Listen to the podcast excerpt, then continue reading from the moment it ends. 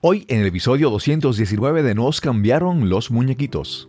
Eh, hace poco, hace dos o tres días, mis compañeros de la universidad hicieron, me hicieron una videollamada que estaban celebrando la fiesta de graduación.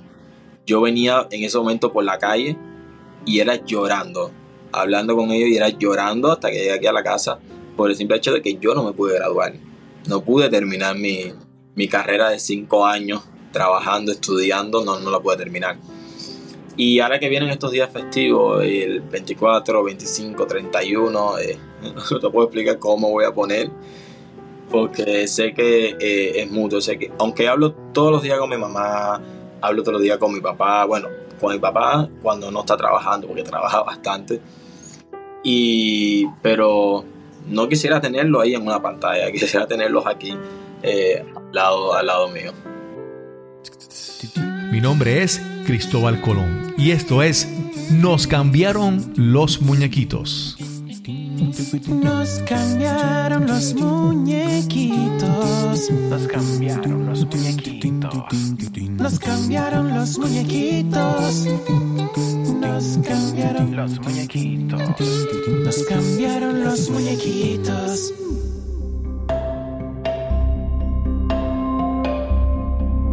Patria es eso. Equidad, respeto a todas las opiniones y consuelo al triste. Comenzamos con esas palabras de José Martí, poeta y político considerado héroe nacional en Cuba. Gracias por acompañarnos en este episodio de Nos cambiaron los muñequitos.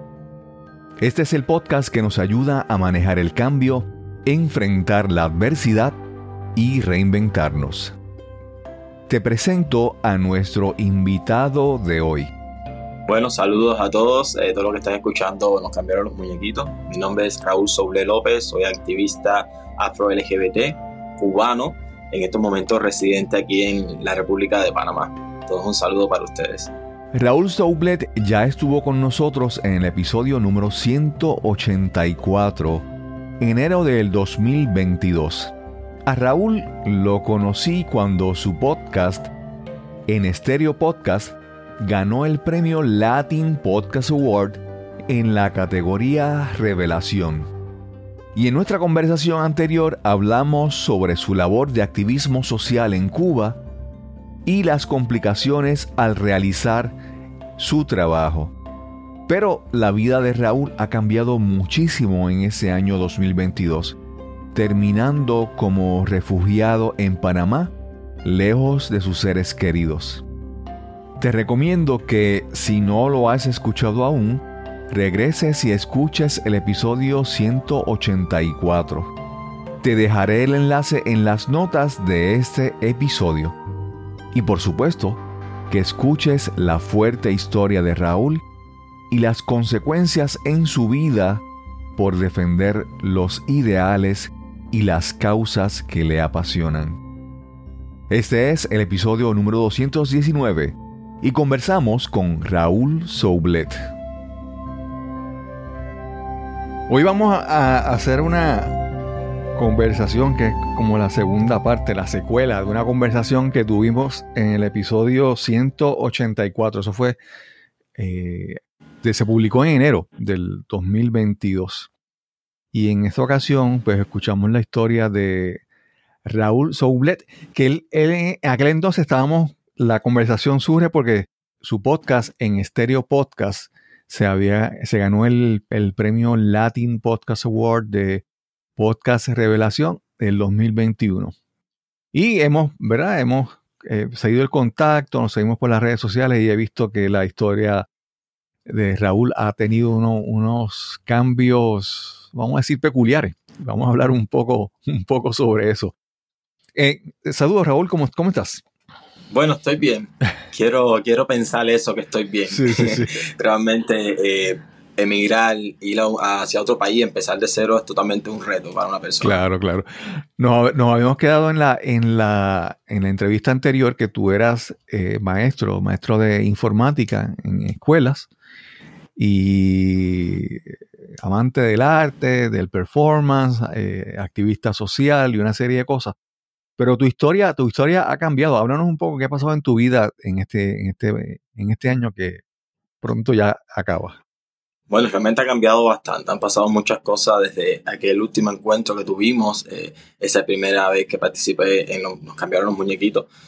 Eh, ha cambiado bastante, eh, obviamente, de mi forma de pensar, en mi accionar diario, en mi activismo, pero también las circunstancias eh, me obligaron, eh, los acontecimientos también, como que provocaron estos ciertos cambios. Yo te había comentado el, todo, toda la persecución que sufría un activista en Cuba, eh, lo mismo que defensor de las personas negras, de la comunidad LGBT, los ambientalistas, todo, toda persona que tenga una voz, que tenga un ideal y que esté totalmente eh, independiente y desligado al Estado, eh, ocasiona una preocupación para ellos mismos, para el poder. Y por ende se, se ubican en el punto de la mira constantemente. Eh, yo durante esos meses, durante estos meses del 2022, he estado sufriendo el acoso de parte de la seguridad del Estado contra mi activismo, contra todo lo que estaba haciendo, incluso contra el podcast, a pesar de no ser una herramienta totalmente directa contra el Estado, pero igual, por ser yo, por, por mi historial, por todas mis conexiones, por todas las personas que, que yo mantengo relaciones, eh, esto ya es de, es de preocupar. Entonces, eh, durante todo este año he sufrido acoso. Eh, muchas ocasiones no lo, no lo denunciaba porque a la vez eh, eh, estuvo pasando otras cosas. Ujú. Mi pareja fue eh, exiliada, tuvo que salir de, de Cuba, estuvo pasando durante meses bastante fuertes en su tránsito desde El Salvador hacia llegar a Estados Unidos. Entonces, como para no ser un plus de preocupación hacia él, eh, yo decidí eh, omitir esa, ese acoso, esa, esas eh, violaciones a mis derechos y decir, bueno, vamos, no voy a decir nada, voy a dar la manera de como que apaciguar la, eh, las cosas a menos que él esté en una tierra segura Claro. y él esté en un lugar seguro. Fueron pasando cosas como que empezaron a, a que yo saliera de Cuba, a decirme que tenía que salir de Cuba. Ah, Antes de continuar, Eh. me dijiste que él estaba ya exiliado, pero ¿a dónde, ¿a dónde paró él? ¿A dónde terminó llegando él? Bueno, él, él es periodista, él es periodista independiente. Él tuvo que salir de Cuba junto con otro periodista que se encontraba preso, Esteban Rodríguez, mi pareja se llama Héctor Luis. Tuvo que salir de Cuba junto a Esteban Rodríguez, que estaba preso después de unas protestas que se realizaron el 30 eh, de abril, si no más recuerdo, del, pas del 2020. 2020 en, la, en una de las principales calles de la, de la Habana Vieja, un obispo. Y lo detuvieron, estuvo durante muchos meses preso, eh, sufriendo huelgas de hambre y esa serie de, de, de acciones. Y lo exiliaron a los dos. Le dijeron a Héctor Luis que tenía que salir de, de Cuba. Tenía que salir de Cuba eh, para llevarse a Esteban, que era el otro, Ujú. eh, su colega. Pero si quería a Esteban, más bien, si quería a Esteban libre, tenían que salir los dos del país pues salieron vía Nicaragua, eh, haciendo la escala en Panamá. Cuando en Panamá están aquí en Panamá, salen un vuelo hacia El Salvador. Y cuando van a voltar de Salvador para Nicaragua, pues le niegan la entrada a ambos. Wow. Y entonces lo dejan varado en El Salvador. Y entonces a partir de ahí empezó todo, eh, todo su recorrido hacia llegar hasta Estados Unidos. Sí. Y precisamente lo que le sucedió a ellos fue lo que me sucedió a mí, eh, le sucedió a mi suegra y a mí, que aquí en el aeropuerto de Panamá no nos dejaron eh, abordar para Nicaragua. Te pregunto, cuando le dicen que tiene que salir exiliado, ¿verdad? Una cosa es que te digan que te vaya, pero el, el, el, el transporte, el costo tuyo de tú la transportación y, y te tiene que salir de ti o el gobierno te provee un avión para que te vaya. ¿Cómo, cómo? No, O sea, porque para colmo te obligan que te va, no provee nada. o sea, el gobierno te obliga, pero también tú tienes que Tiene, la responsabilidad de eh, buscar el dinero. eh, ellos, eh, nosotros mismos tenemos que buscar la forma de poder salir. Te voy a hablar de mi caso. Eh, yo, para nadie es un secreto que mis intenciones eran salir de Cuba. Yo siempre lo dije abierta, eh, abierta voz. Yo cuando termine de graduarme, cuando termine mi universidad, yo voy a salir en algún momento de Cuba. Principalmente porque ya mi pareja no estaba, yo quería estar a su lado, yo quería hacer cosas que realmente en Cuba no me lo iban a permitir. Y eh, eh, no era un secreto. Ellos yo empecé a buscar eh, formas, eh, cursos, talleres y cosas, y como que no, no aparecía. Ya entonces ellos empezaron a presionarme, a decirme tienes que irte, tienes que irte. Pero antes de eso, el año anterior, en el 2021, ellos me, me en el mes de octubre, me a una estación de policía.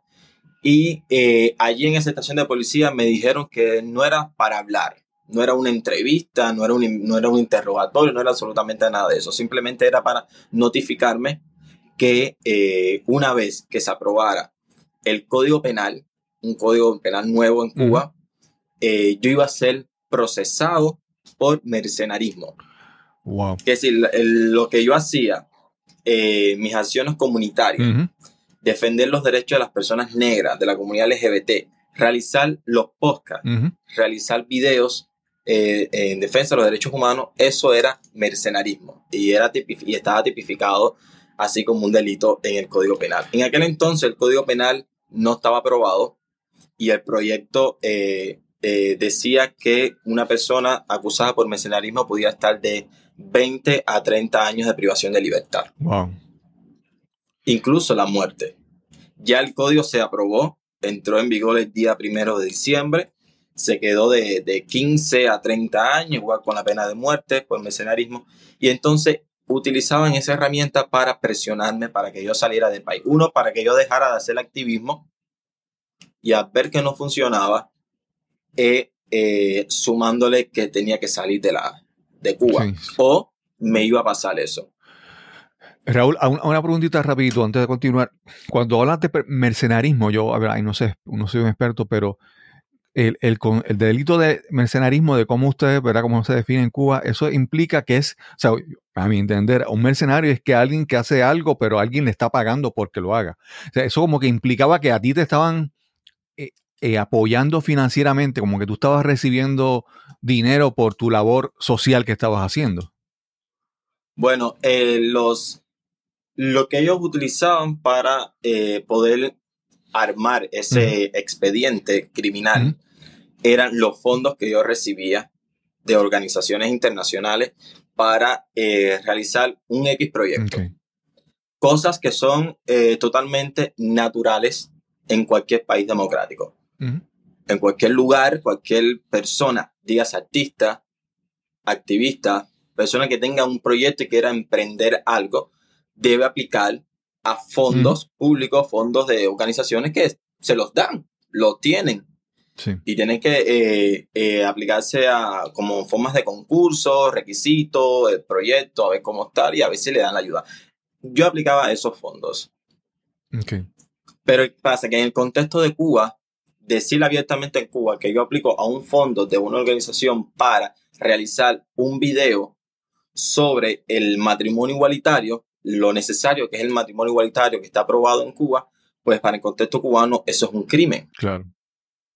porque estamos recibiendo fondos extranjeros. Ellos dicen que es del Departamento de Estados Unidos, que lo utilizan para eh, intervenir en los asuntos internos del país, pero si tú no me provees la, eh, digamos, el CENISEX, que es el Centro de Educación Sexual en Cuba, que es que debería estar trabajando de verdad con la comunidad LGBT en Cuba. Si yo presento un proyecto al CENISEX, el CENISEX no me lo va a aprobar, Claro. principalmente porque yo soy independiente. Y si me lo aprueba y me quiere ayudar, lo va a hacer con sus políticas.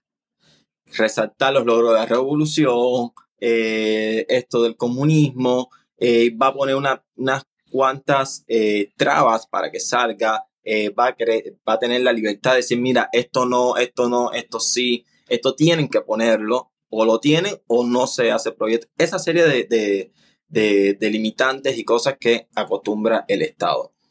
Entonces, nosotros tenemos que buscar la forma de poder hacer nuestro trabajo. No es que uno no se esté eh, haciéndose rico Claro, con eso, claro. porque de hecho yo, yo no me hago rico con eso. Yo trabajaba como docente en Cuba y eh, principalmente las cosas que hacía mi proyecto, Alianza Afrocubana, que era una organización eh, comunitaria en la isla, mayormente todo lo que salía era del dinero nuestro, de nuestro, de nuestro salario, salario mínimo, que no nos alcanzaba para nada, pero de ahí salía.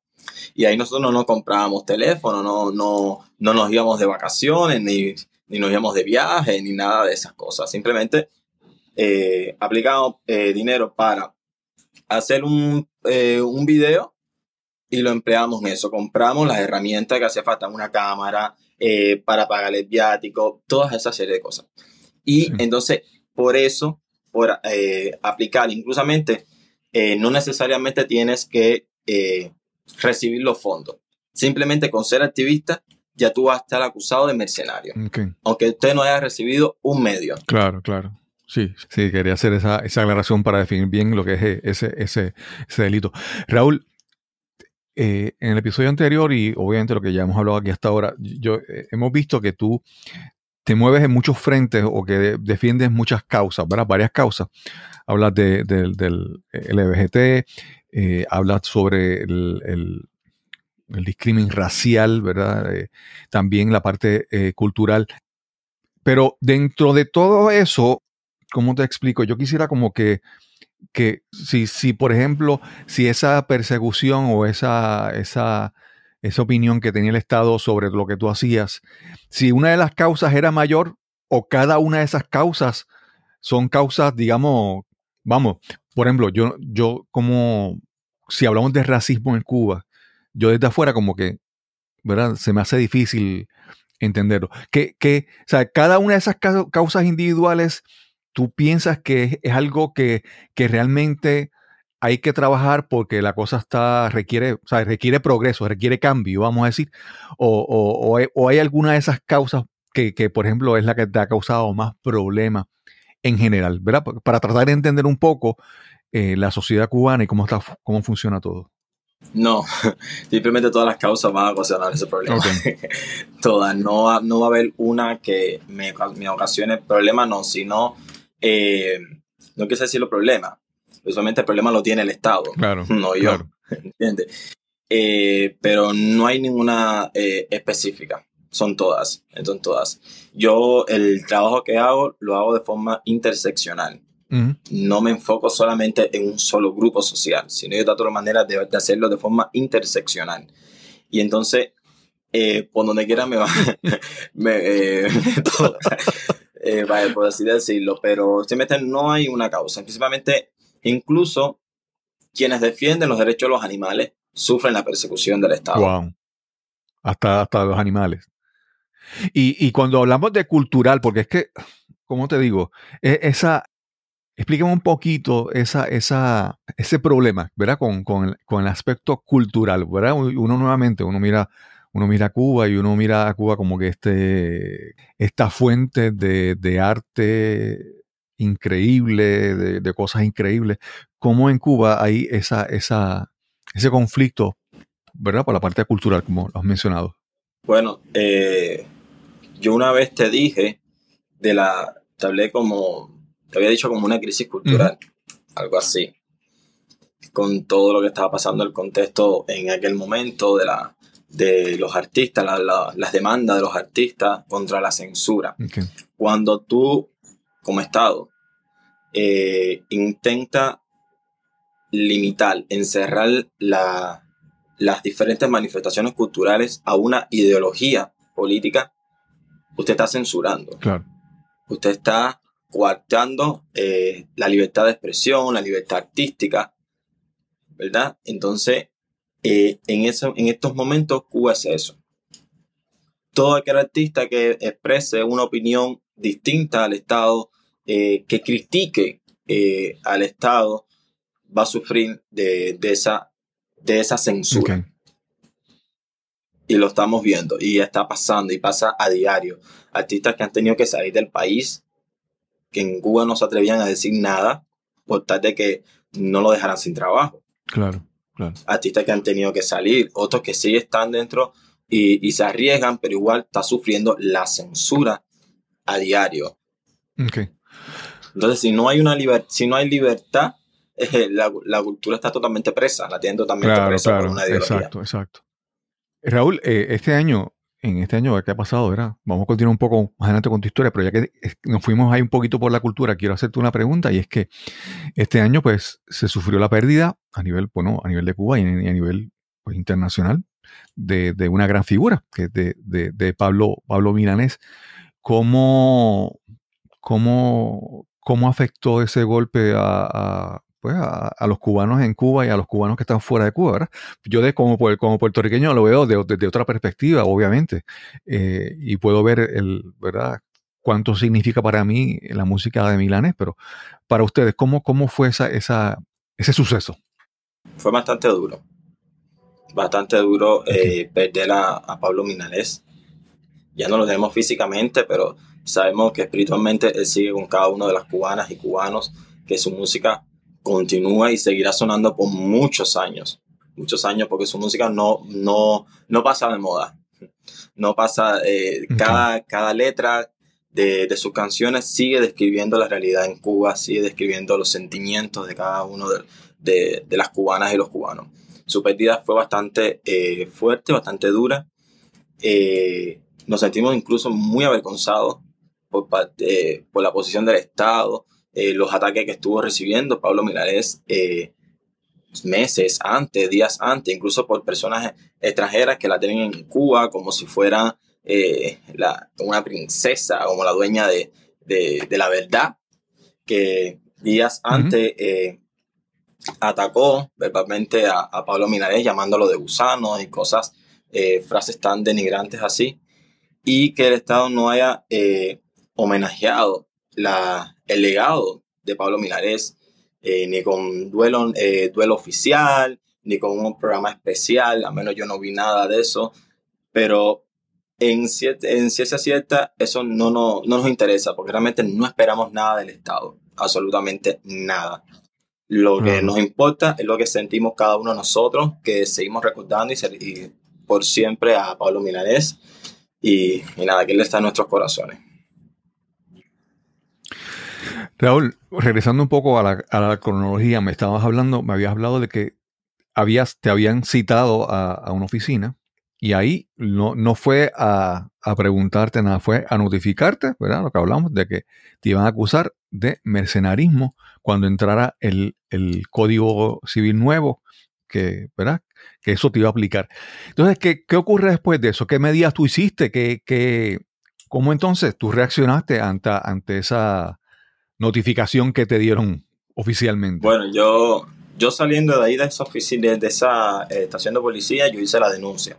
Okay. Hice la denuncia públicamente porque es la única forma y vía que tenemos nosotros los cubanos de poder denunciar el atropello que vivimos dentro de la isla, ya que ninguna institución eh, estatal, ni el Tribunal Supremo, ni de justicia, nada, nada de esas cosas eh, nos, no, nos ayuda, no, nos protege, nosotros tenemos que buscar nuestras propias formas de, de poder hacer visibles nuestros casos y es a través de las redes sociales. Yo hice mi denuncia eh, de lo que estaba sucediendo, y durante todos esos meses fue un silencio total por parte de la seguridad del Estado. Okay. Las veces que me empezaron a, eh, a citar y llamar y cosas así, eh, me decían, sí, me decían, no, no, no tanto un silencio, sino me, me recalcaban que el Código Penal va uh -huh. a estar ahí. Pero yo esperaba que, porque él me dijo, en los próximos días, me dijo, si cuando se apruebe el Código Penal, te vamos a abrir un proceso, pero en los próximos días te vamos a citar porque va a estar con nosotros un instructor de, okay. de, la policía que es el que va a estar al frente del caso. Esa reunión nunca surgió. Quedó todo ahí en una, como en una amenaza. Nunca surgió. Pero en los interrogatorios que me hacían meses después, posteriores a eso, sí me dejaban caer de que el código penal, el código penal, te íbamos a sancionar, te íbamos a sancionar. Ya en, como en julio, entre junio y julio, ya el tono fue bastante eh, agresivo. Y, me de, y un momento que ya me, de, me, me, pusieron a decidir. Okay. O me iba, o me iba de Cuba, o iba a enfrentar el código penal, la sanción que me tenía. Entonces, eh, yo no iba a dejar que me, que me dejaran en prisión 20, 30 años. Claro. Porque es una injusticia. Finalmente estaba pensando por mi familia, o mi mamá, no podía darle ese, ese sufrimiento de verme en prisión.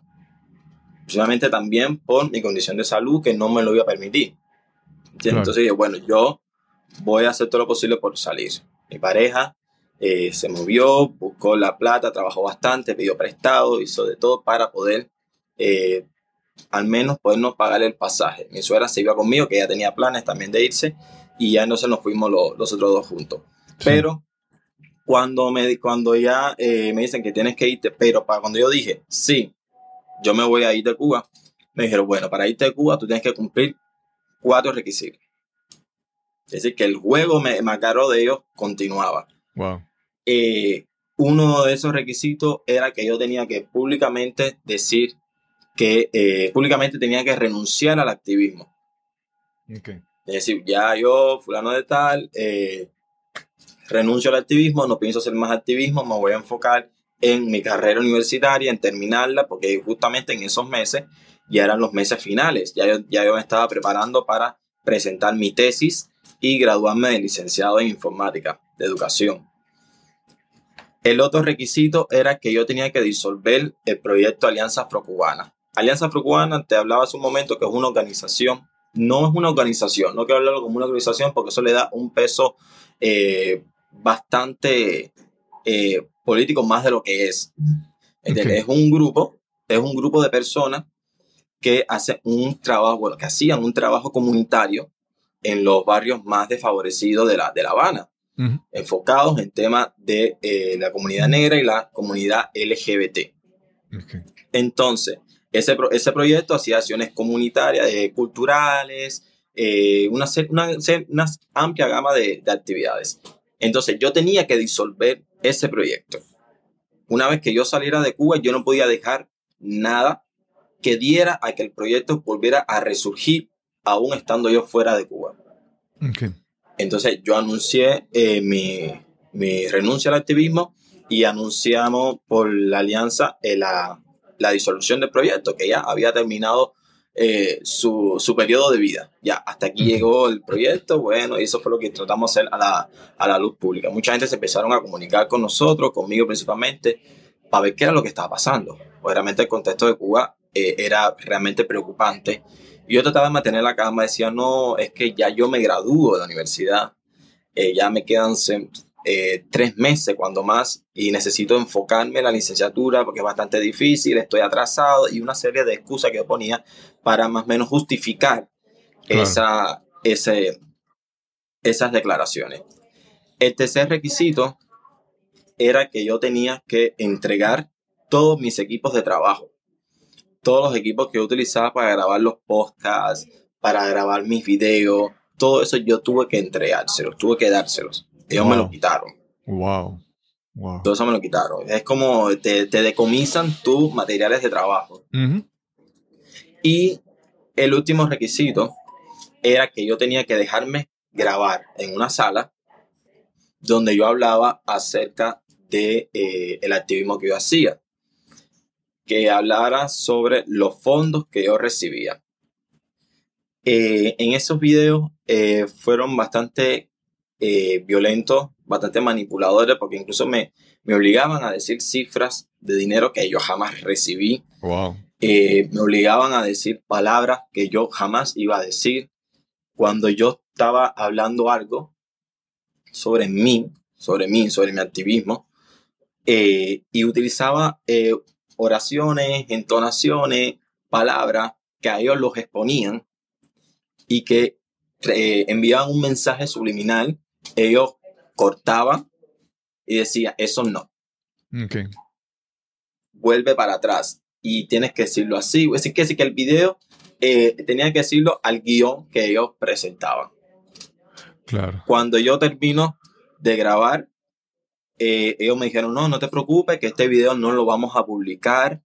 Eh, sabemos la repercusión que puede traer si publicamos un video de esto para ti mismo como persona. Eh, después de la, la, los activistas, los opositores van a, li, van a lincharte digitalmente por las redes sociales y si te ven claro. por ahí, todas esas cosas.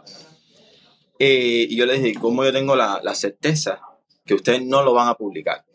Dice, no, mira, nosotros tenemos muchos más videos de otras personas.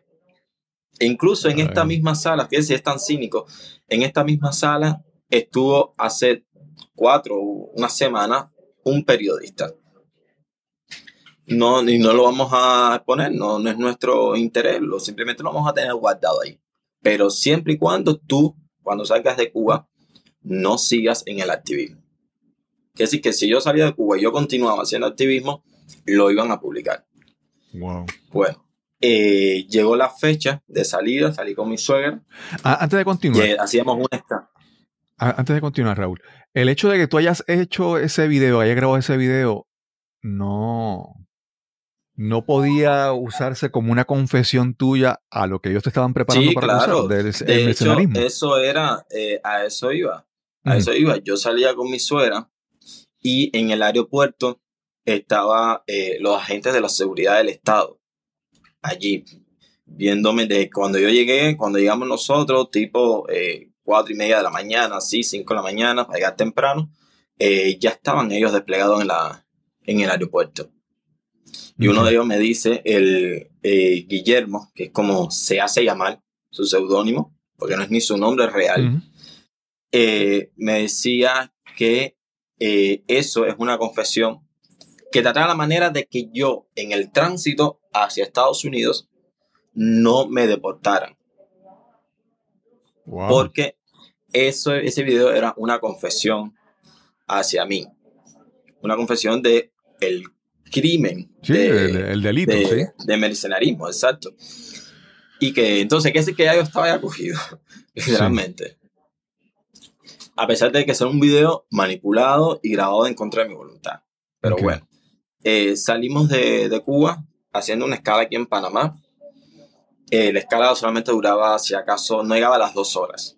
Ok. Y el próximo destino era, el destino era Managua, el destino final era Managua, Ujú. Nicaragua. Cuando fuimos a abordar el vuelo, eh, que entregamos el, el boleto, el pasaporte, eh, eso empieza a pitar, o sea que lo pasan por un escáner y entonces Claro, se pone claro. rojo. Ujú. Y nos dijeron, no, mira, apártense para acá, eh, vamos a revisar a qué es lo que está sucediendo. Bueno, pasó todo Ibas- el vuelo Ibas tú con tu suegra. con mi suegra, que es la mamá de mi pareja. Bueno, sí, Eh, ella- la mamá sí, de mi sí, pareja. sí, sí, pero ella es una persona mayor, es relativamente joven. Es una persona mayor. Sí, no te pregunto, mayor. ¿verdad? Porque esta experiencia puede ser bien difícil para una persona que sea, ¿verdad? No sé, de acuerdo a la edad que sea, es fácil o difícil de manejar. Es una persona mayor que incluso también ha sufrido la persecución del Estado, Ok, precisamente por ella defender a su hijo, Claro, claro. ¿entiendes? Entonces nos dijeron que nos apartara, entró todo el vuelo, viene el oficial ese de, de, de, de, migra- de migración, no, el, de lo que recogen esas cosas, bueno, oficiales, y, me, y nos dicen, miren, eh, ustedes no pueden abordar. Y yo le pregunto, ¿pero por qué? ¿Hay algún problema? ¿Qué pasó? Todo está en regla, nosotros hicimos el check-in, el tiempo que, que pedían, todas esas cosas. Dice, no, no, no, nosotros no, no podemos dejarlos que aborden el avión. Es una orden y no, no sabe, no podemos eh, darle más detalles. Y no, ¿cómo usted no puede darme más detalles? Y me va, nos va a dejar aquí tirado en el aeropuerto de Panamá.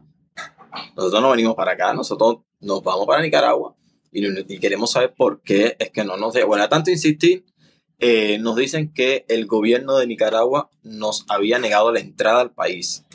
Wow. Nos bajaron del avión. Dice que era una orden, una alerta que se había emitido desde La Habana, literalmente, claramente. Sí, sí. Entonces eh, nos dijeron, mira, vayan a la oficina de migración, hay que pueden resolver. Nosotros fuimos rápido para ver si podíamos resolver, siempre con esta cosa del optimismo y la positividad, a ver si podemos abordar. Principalmente no nos dejaron abordar. Ahí mismo en inmigración eh, nos, nos retuvieron, nos quitaron los pasaportes.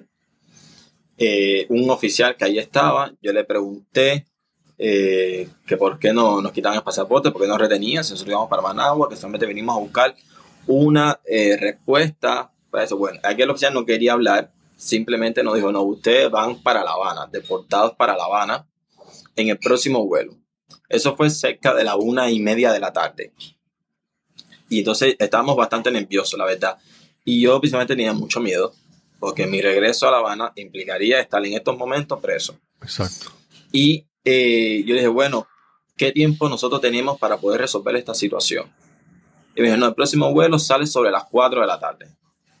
Decir que no nos quedaba casi tiempo. Ujú. Entonces eh, hicimos la denuncia públicamente de lo que estaba pasando aquí en el aeropuerto de Panamá. Rápidamente las organizaciones se empezaron a mover, los activistas, las empresas empezaron a eh, a compartir la noticia.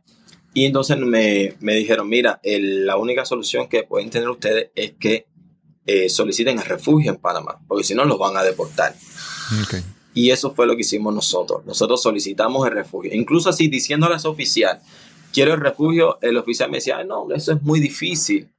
Eso no se va, no se va a probar así. Ya Claro. ustedes tienen una orden de deportación. Dice, ¿qué orden de deportación si nosotros vinimos por nuestros propios pies? A nosotros nadie nos trajo. Ujú.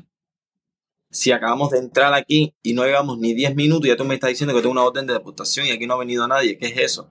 Además, usted tiene que respetar nuestros derechos. Y nuestros derechos dice que yo, nosotros podemos solicitarle refugio. Bueno, lo solicitamos, enseñamos lo, lo que estaba pasando en Twitter, de nuestra, la noticia sobre el caso.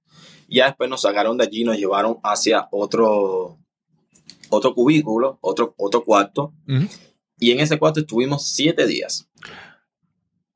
Siete días. Wow. Siete días estuvimos allí. Eh, al, eh, nosotros entramos allí como a las dos y pico de, de la tarde.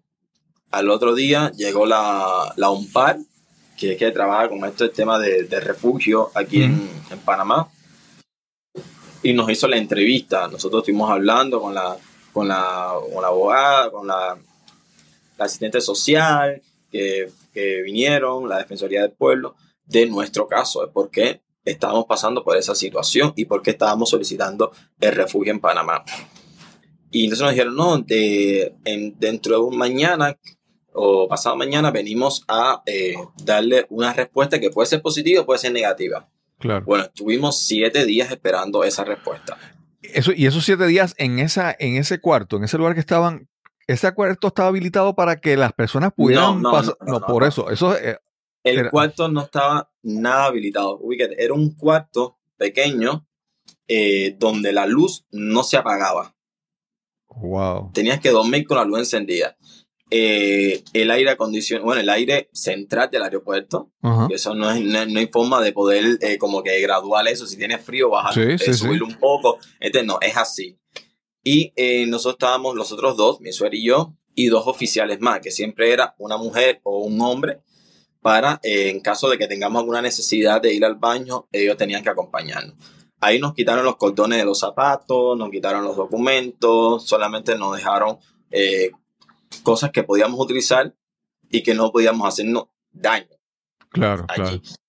Eh, yo estuve durmiendo durante esos siete días en una, con unas colchoneras en el piso y mi suegra estuvo durmiendo en el asiento, porque eh, ella, una persona mayor, no podía dormir en el piso porque después para levantarse iba Claro. a tener mucho trabajo y para los dolores, entonces ella prefirió quedarse en, durmiendo en, en un sofá, un sofá que para nada cómodo, pero era lo que, lo que, Lo humanamente eh, podía soportar Sí, sí. eh, pagándonos nuestra comida. Ubícate en el aeropuerto, la comida es sumamente cara. Casi Claro. más de la mitad del dinero se nos fue en comida.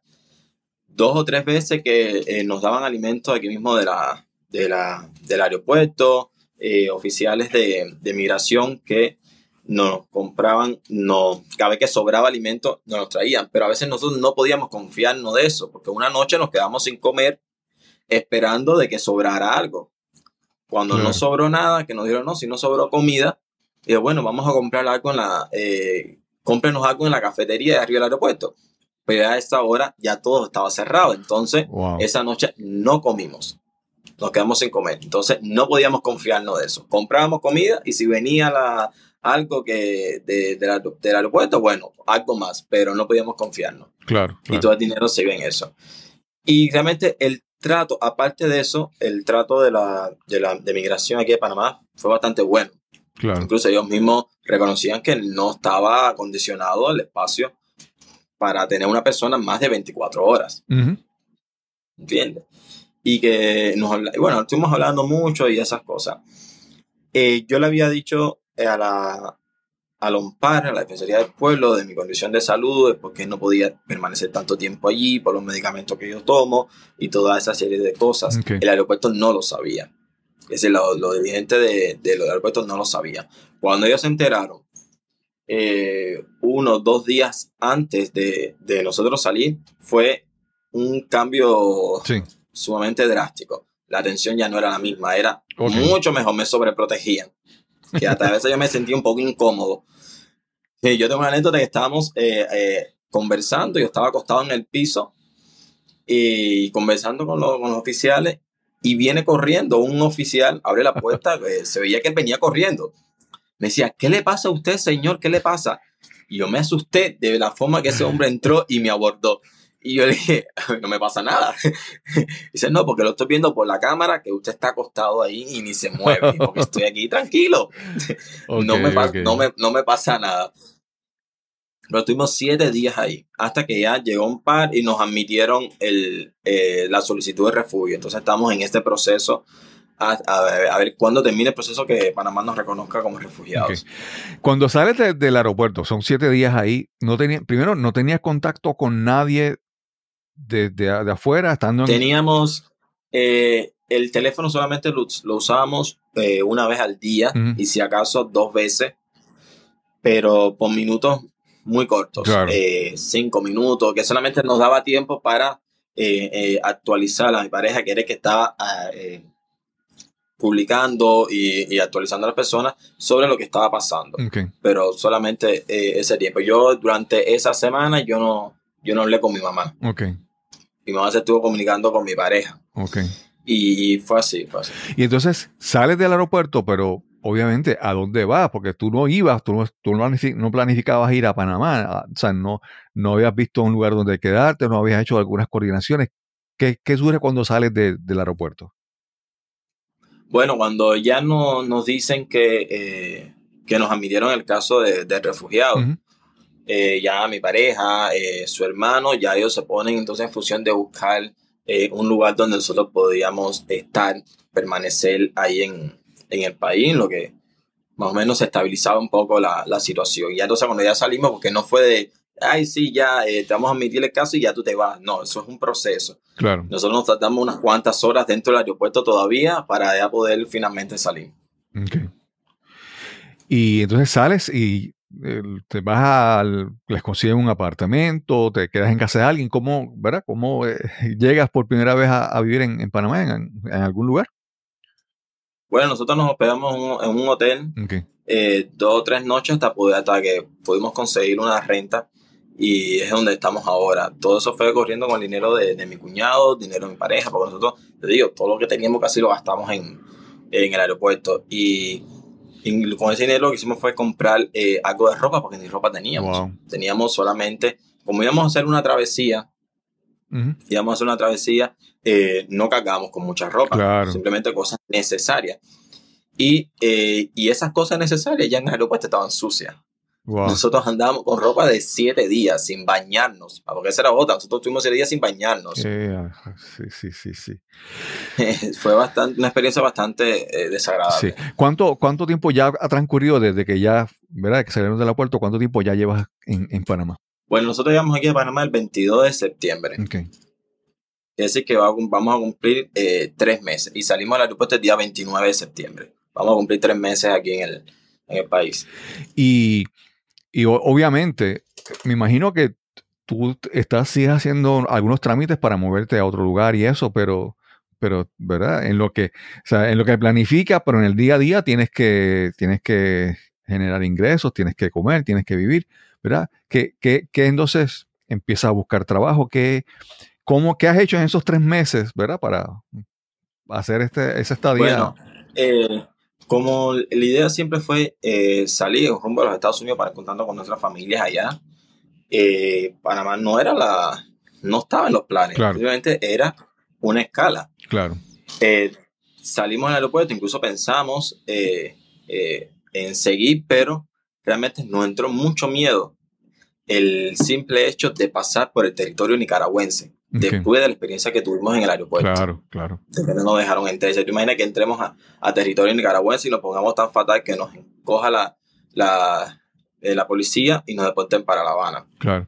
Entonces, bueno, vamos a permanecer en Panamá. Al final es un lugar seguro.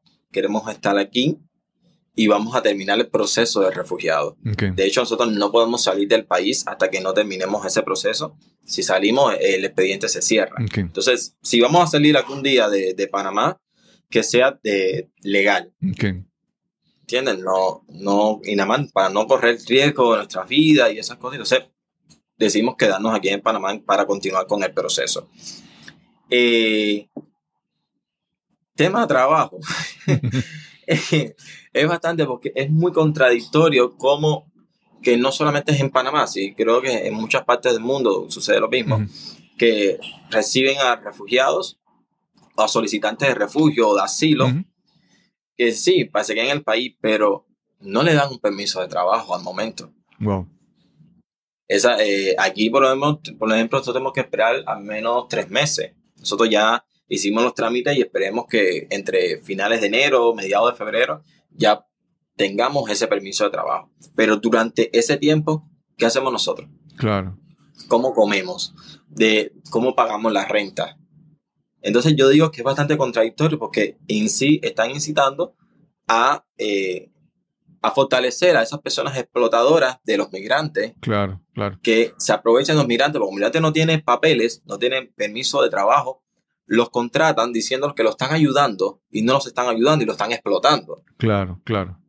Ya nosotros, ya nosotros tuvimos una experiencia con eso. Yo hace una semana, si acaso, trabajé en un restaurante donde literalmente me estaban explotando. Entré a trabajar a las nueve y media de la mañana y salí cerca de, la, de las tres y media y solamente me pagaron 20 dólares. Wow. fregando platos que eh, no me dieron tiempo a, a nada. Fue entrando, ponte el, eh, el uniforme Ajá. y ya. Y no paraste hasta las tres y media de la mañana. Wow. Wow. Y el, el horario almuerzo, el horario almuerzo fue como a las 3 de la tarde y fue porque tuve que decirle, oye, y esto, la comida, uno tiene hambre. Claro. Eh, la cena, la cena fue igual, sobre las 11 de la noche, porque pedimos algo de comer, porque nos, somos personas, somos humanos que estamos ahí. Sí. Entonces, esas políticas, esas burocracias, hace que sucedan este tipo de cosas. Entonces, es bastante contradictorio. Claro, claro. Y entonces, eh, en estos momentos estamos eh, sobreviviendo de esa forma, eh, buscando trabajo. Yo, yo, por ejemplo, limpio apartamentos, estoy limpiando apartamentos, estoy haciendo de lo que aparezca para poder traer dinero a la casa, para poder comprar alimentos aquí en la casa. Mi suegra igual, eh, haciendo de lo que aparezca, para no ser una carga para eh, sus hijos que están allá, que también tienen sus gastos, que Claro. también están en proceso de papeles en Estados Unidos y, y realmente carga con nuestros gastos aquí también es demasiado para ellos. Entonces, no vamos a estar aquí en la casa eh, mirando el techo Claro, claro. sin poder hacer algo. Claro. Trabajando para, también estoy haciendo trabajos para medios, eh, para revistas cubanas, eh, independientes, medios de noticias, haciendo videos y esas cosas. Pero igual son, son eh, es dinero que no, que no es algo fijo. Claro. Son cosas muy momentáneas, ¿entiendes? Ok. Pero al menos es algo. Sí. Raúl, cuando alguien está ¿verdad? en el activismo social, cuando hace labor voluntaria, pues, obviamente, eso, cuando una persona decide hacer eso es porque lo que sus creencias, su pasión, pues lo mueve a hacer este tipo de trabajo, con todas las implicaciones que eso. No es porque te, no es porque tú lo haces porque estás ganando buen dinero, es porque hay unas cosas en ti que te mueven a hacer eso, ¿verdad? En tu caso, tienes ya unas, una serie de, de circunstancias que te están siguiendo, ¿verdad? Que de ahora en adelante eh, el activismo en tu vida, el trabajo social que vas a hacer, ¿cómo te ves sabiendo, ¿verdad? Que todas las cosas que ya hemos mencionado, eh, un video, una serie de cosas, de amenazas, ¿cómo, cómo ves tú en tu futuro eh, esa labor que has realizado hasta ahora? Si la vas a continuar haciendo, ¿cómo, cómo lo ves en el futuro? Ah, una cosa, antes de responderte esa pregunta, ahora Mm. que me, me recordaste con el tema del video, Mm. el video no lo han publicado. Porque cuando yo hice la denuncia en el aeropuerto de Panamá, que nos habían dejado varados aquí, yo mismo dije que me habían grabado. ok, Y entonces el video no lo, no lo han publicado. Yo mismo di la noticia de que a mí, como, re- como eh, requisito para poder salir del país, tenía que acceder a estos, a, a estos cosas que ellos me impusieron. Sí, sí, sí. Y cómo yo me veo. Bueno, no sé, la verdad, no sé. Ahora mismo yo estoy enfocado en el presente. En tratar de sobrevivir. Eh, tengo proyectos que lo tengo en pausa Uno de ellos es en, en Stereo Podcast, que la segunda temporada ni siquiera la pude terminar. Solamente se quedaron ocho episodios. Quiero, tengo pensado continuar ahora el próximo año, una tercera temporada, pero es algo que eh, aún no lo, no lo acabo de aterrizar. No me concentro a la hora de escribir, no me concentro a la hora de... Tengo, tengo muchas ideas, pero no las aterrizo. Entonces, Claro. eh, necesito ese tiempo para yo mismo eh, sanar, para yo procesar todas estas, todos estos cambios en mi vida. En Cuba estuve grabando un cortometraje, cortometraje que tampoco he podido eh, sentarme a editar, no he podido sentarme a trabajarlo, porque igual no es el tiempo, no es la falta de tiempo, sino es que yo mismo no estoy preparado Claro. para, para hacerlo. Quiero hacer cosas, quiero hacer muchas cosas, inclu- incluso quiero, eh, esto me ha dado una maduración, he madurado, políticamente también digo que puedo decir que, que he madurado, y ha venido a mí como eh, a eh, ampliar un poco ese, ese panorama mío, ese, ese rango de trabajo mío, quiero trabajar con el tema de los migrantes principalmente, porque eh, he visto cosas, eh, he pasado por cosas y ahora entiendo muchas otras cosas que me comentaban, cosas que no, no entendía o simplemente eh, no las sentía porque no era mi experiencia de vida. un sentido. Claro. Sí estaba sensibilizado, pero no es lo mismo decir, ay, sí, yo me sensibilizo eh, con, con estas personas que trabajan contra el racismo, sí. No es lo mismo decir eso a sentir el racismo y decirlo, yo quiero luchar contra eso porque lo sentí, ¿entiendes? Claro. Y entonces eh, quiero hacer esas cosas, pero en un futuro, como veo que estoy que estar haciendo en un futuro, no te lo puedo decir. Para mí es incierto en toda dimensión de su palabra. Incluso te estoy diciendo estas cosas y yo no sé si lo llegue a hacer. Sí, sí, sí. Por eso te digo, yo me enfoco ahora mismo en el, en, en el presente. Sí.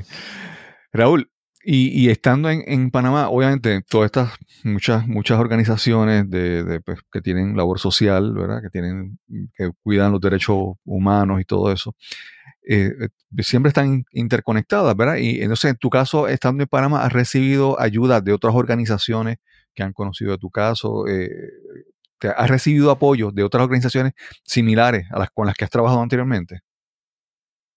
Eh, bueno, a ver, aquí en Panamá he recibi- estoy recibiendo apoyo del Consejo Noruego para refugiados. De hecho, eh, eh, una de sus licenciadas es la que está llevando el caso nuestro aquí de refugio. La que está tramitando eh, nuestra residencia. Tenemos una residencia temporal que tenemos que estar renovándola cada seis meses. Esto de permiso de trabajo, todas estas cuestiones legales para nosotros poder estar estables aquí en el país. He recibido también apoyo de eh, organizaciones LGBT, por ejemplo, eh, Viendo Positivamente, HMNP, porque soy paciente de VIH positivo Ujú. y eh, ya, de hecho, ya estoy, ya formo parte del sistema de salud de Panamá gracias a Ok. esas organizaciones que eh, tramitaron toda esa, todas esas gestiones, como que hicieron las conexiones para que yo fuera, me hiciera los análisis y poder recibir mis medicamentos por aquí, ya que no, no estoy en Cuba. Eh, y, y ya, Claro, ¿qué más puedo decir? claro, ¿Qué más claro, puedo decir? claro, Ya, eh, es, que hay tantas cosas claro. ahí eh, mejor no, mejor no las pido porque estas cosas después se pueden malinterpretar Claro. y se pueden manipular y formar Claro, claro. cosas. Mira, Raúl, quiero hacerte esta pregunta, pero obviamente toda esta conversación es entre dos panas, ¿verdad? Eh, no, si tú, si se te hace muy difícil contestarla, pues tú me lo dices, ¿verdad? Y es que, obviamente, cuando llega este, esta temporada, temporada navideña, siempre queremos estar cerca de nuestra familia, queremos, a veces nos ponemos melancólicos porque recordamos a las personas que ya no están, ¿verdad? Necesitamos estos encuentros y a veces cuando esos encuentros no se dan, pues nos afecta emocionalmente, nos ponemos tristes, nos ponemos melancólicos. En tu caso, ¿cómo manejas esta, esta temporada? Y si de una vez quieres aprovechar el podcast para enviar algún mensaje a tu familia, ¿verdad? que, que te puedan escuchar. Tocado ahí una tecla. Digo, lo hablas si quieres, si no lo, lo editamos, lo editamos como tú quieras. No, realmente sí. eh, me, me, me siento así más porque no puedo estar eh, al lado de ellos, de mi mamá, de mi papá, de mi gato, que dejé mi gatico. Eh, no puedo estar con ellos, a menos para, para pelear, que es lo que decía otros días. A menos si tuviera para que tú me dijeras, oye, recoge la ropa que la dejaste regada. Extraño muchísimo eso. Sí, sí, sí. Eh, para mí, eh, yo estoy loco porque eh, se acaba el año. Yo pienso que una vez acabándose el año, pienso eso, ya la cosa puede ser más serena, Claro. puede estar más serena, más tranquila. Diciembre para mí, de por sí siempre es un, un mes muy pesado. Cumplo años, cumplí año el día 6, Ok. Cumplí 30 años y para mí fue un día fatal porque me sentí muy mal. No he dejado de llorar durante todos estos días. Eh, hace poco, hace dos o tres días, mis compañeros de la universidad hicieron, me hicieron una videollamada que estaban celebrando la fiesta de graduación. Wow. Yo venía en ese momento por la calle y era llorando, hablando con ellos y era llorando hasta que llegué aquí a la casa por el simple hecho de que yo no me pude graduar. Claro. No pude terminar mi, mi carrera de cinco años Ujú. trabajando, estudiando, no, no la pude terminar. Y ahora que vienen estos días festivos, el 24, 25, 31, eh, no te puedo explicar cómo voy a poner, Claro. porque sé que eh, es mutuo. Sé que, aunque hablo todos los días con mi mamá, hablo todos los días con mi papá, bueno, con mi papá cuando no está trabajando, porque trabaja bastante. Ok. Y, pero no quisiera tenerlo ahí en una pantalla, quisiera tenerlos aquí Claro. Claro. eh, al, lado, al lado mío. Claro. Y, y otra, otra última pregunta, ¿verdad? Ya para concluir esto. Y tu estatus de refugiado en, ¿verdad? En Panamá, eh, tu estatus con relación a Cuba, si alguien de Cuba viaja a encontrarse contigo en Panamá, ¿le puede causar problemas a, a esa persona? ¿O, o se puede dar? ¿Cómo, es- ¿Cómo es esa interacción, si es posible? Bueno, eh, a ver, nosotros aquí los refugiados tenemos eh, una de las cosas que nos dieron nosotros en el aeropuerto, que es un librito que habla sobre, hay artículos sobre los refugiados y los derechos, los deberes y toda esa serie de cosas, que una de esas es eh, poder eh, como que reclamar a la propia familia, Ok, la familia que, de primera línea, mamá, papá, hermanos. exacto. Y eh, eso es algo que yo, que yo quise hacer en un futuro. Ok, Ahora no, no puedo hacerlo porque no tengo cómo pagar, Claro, pagar claro. un boleto de avión y esa serie de cosas que traería. Más, no tengo cómo poder hacer, si no puedo hacerme cargo de mí, ¿cómo voy a hacer de, Claro. de mi familia en estos momentos? Pero en- de que venga otra persona eh, desde Cuba a verme y pueda traer algún tipo de, de repercusión, es que si te, es que no hay una ¿Cómo, des- cómo explicarte? No hay, una- no hay un precedente. Sí, exacto, no hay un precedente. No, no, no ha visto un caso Exacto. anteriormente que no sabes cómo ha pasado, ¿verdad? Sería como ver a ver qué pasa. Sí, puede, eh, sí, casos hay. Casos hay, pero también es depende, eh, depende de, de la persona de interés que sea para la seguridad del Estado. ok. Por ejemplo, si viene un activista, vamos a decir, si viene un activista eh, especialmente a verme a mí y regresa a Cuba, claramente que ahí va a haber eh, un conflicto. Claro. Dice, que fuiste a ver, a hablar con Raúl a Panamá, que estuvieron hablando, ¿entiendes? Si es un amigo, es que, es que con ellos nunca se sabe. Claro, claro. Amor, viene mi mamá, viene mi mamá, está 15 días conmigo aquí y cuando regresa a Cuba la están citando para ver qué yo estoy haciendo, para preguntarle de mí. Claro, claro, claro. Sí, sí. ¿entiendes? Eh, No hay, no hay, no hay cómo de responder. Sí. a eso. Ellos son muy. Sí. Ra- Raúl, si alguien, si alguien quiere contactarte, si alguien quiere comunicarse contigo, ¿cuál es el mejor medio para hacerlo? ¿Estás usando el correo electrónico, las, re- las redes sociales? ¿Cómo se pueden conectar contigo?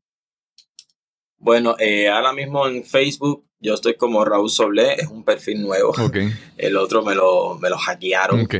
acabaron con mi perfil. Eh, me pueden contactar por Twitter, también estoy como eh, Raúl eh. Eh, por mi correo electrónico, Raúl Soblé, todo es Raúl Soblé, eh, 92 arroba gmail.com. Igual es del deletrear Soblé, porque a lo mejor las personas no dicen, bueno, Soblé. No, eso, ¿cómo- no te es? preocupes, lo ponemos en las notas del episodio tal. Ah, ya, sí, sí, ya escrito y en enlace para que la gente le pueda dar y, y escribirte si, si así lo quieren hacer. Ya, yo estoy, yo estoy ahí en Twitter, Instagram, en, en Facebook. Ahí me pueden, me pueden contactar Claro, y claro. ese es mi, Raúl, esta, pues este podcast es más de, como te digo, nosotros no, este no es un podcast de noticias, ni de actualidad, ni de política, ni nada de eso.